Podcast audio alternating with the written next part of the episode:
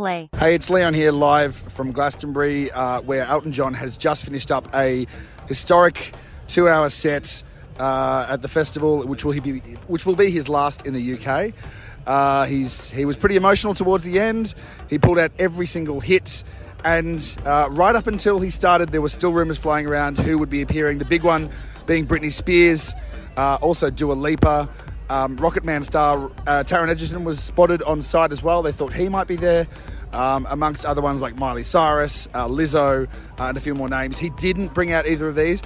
True to his form, like supporting up and coming artists, he brought out some new ones. Stephen Sanchez uh, to do his big hit single, which um, he had some help with.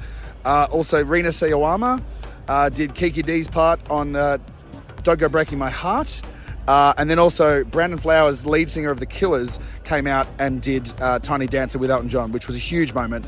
Um, the other big moment for the weekend as well, Lizzo absolutely killed it on the Pyramid Stage, which is the main stage here uh, at Glastonbury. It can fit up to 200,000 people, and there was pushing, or I would say at least 100,000, which she was uh, impressed with. Uh, I, she actually posted on Instagram recently how excited she was, and she was actually side of stage watching Elton John as well.